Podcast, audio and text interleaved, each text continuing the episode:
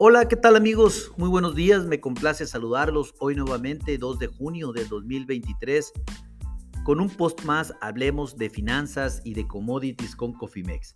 En este espacio vamos a dedicarlo para conversar un poco de lo que está aconteciendo en el mercado financiero, específicamente con nuestro peso qué está haciendo nuestro superpeso a nivel internacional, así como eh, eh, qué está sucediendo también con el índice del dólar a nivel internacional, principales comentarios y sobre todo un pequeño diagnóstico de corto plazo, eh, hablando técnica y fundamentalmente.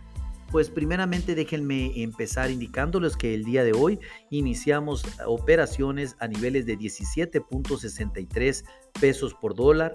Tuvimos un máximo de 17.57 para un mínimo a la vez de 17.42 pesos por dólar. En este momento, pues el mercado se encuentra justo en la barrera de los 17,50 centavos.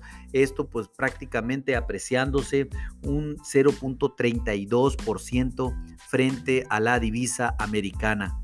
Por su parte, el índice del dólar está subiendo fuertemente 356 unidades en este momento. Los futuros a julio eh, se encuentran en 103.855 unidades. El tipo de cambio pues definitivamente continúa con un pronóstico positivo impulsado por la aprobación del techo de deuda en los Estados Unidos por parte del Senado. Esto ya se lo habíamos adelantado, ustedes que nos siguen y recordarán que desde el, martes, eh, lunes, martes y miércoles les comentamos que definitivamente una vez aprobado el techo de deuda por parte del gobierno de los Estados Unidos, nos iríamos por debajo de la barrera de los 17.50 pesos por dólar y es precisamente lo que está sucediendo en este momento. También se dio a conocer el dato de la nómina no agrícola correspondiente al mes de mayo, la cual se ubicó en 339 mil nuevas plazas contra 190 mil esperadas por el mercado. Eh, y de tal manera que también se dio a conocer la tasa de desempleo ubicándose en el 3.5% contra el 3.7% esperado por parte del mercado.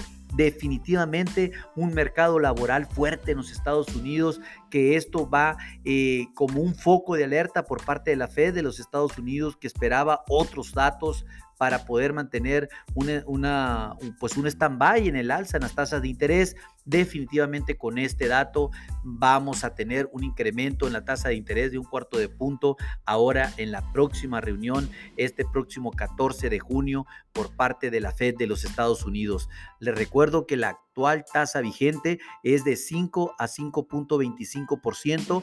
En dado caso que se incremente en un cuarto de punto, ahora el rango autorizado sería de 5.25 al 5.50%.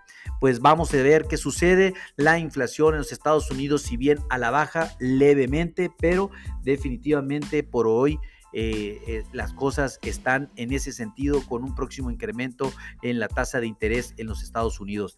Por nuestra parte, el peso continúa nadando sobre hojuelas. Definitivamente las políticas, eh, tanto micro como macroeconómicamente hablando en México, están saludables. México no deja de reportar datos positivos, no solamente en la recaudación de impuestos, sino en inversiones eh, extranjera directa, en remesas, eh, pues prácticamente en incremento de reservas internacionales, en todo, en, en tasa de desempleo del eh, tenemos una tasa de un 1% más baja que los Estados Unidos en tasa de desempleo.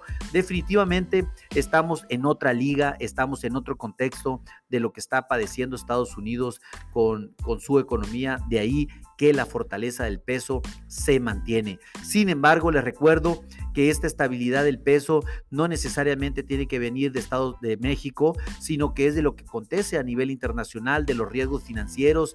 Por lo tanto, les recuerdo que no toda la vida vamos a estar gozando de esta paridad. Eh, eh, financiera, les recuerdo y les recomiendo, activen sus estrategias en la administración de riesgos, sobre todo mediano y largo plazo, ahorita que se encuentran las condiciones ideales para eso, protejan sus presupuestos ante una volatilidad que puede venir del exterior, de un problema geopolítico, eh, y me refiero básicamente a un tema de, de incremento en una guerra, por ejemplo la de Ucrania-Rusia, eh, o bien en Taiwán con China o Corea del Norte. No sabemos por dónde pueda, por el Medio Oriente, no sabemos qué pueda resultar que definitivamente pueda golpear nuestro peso.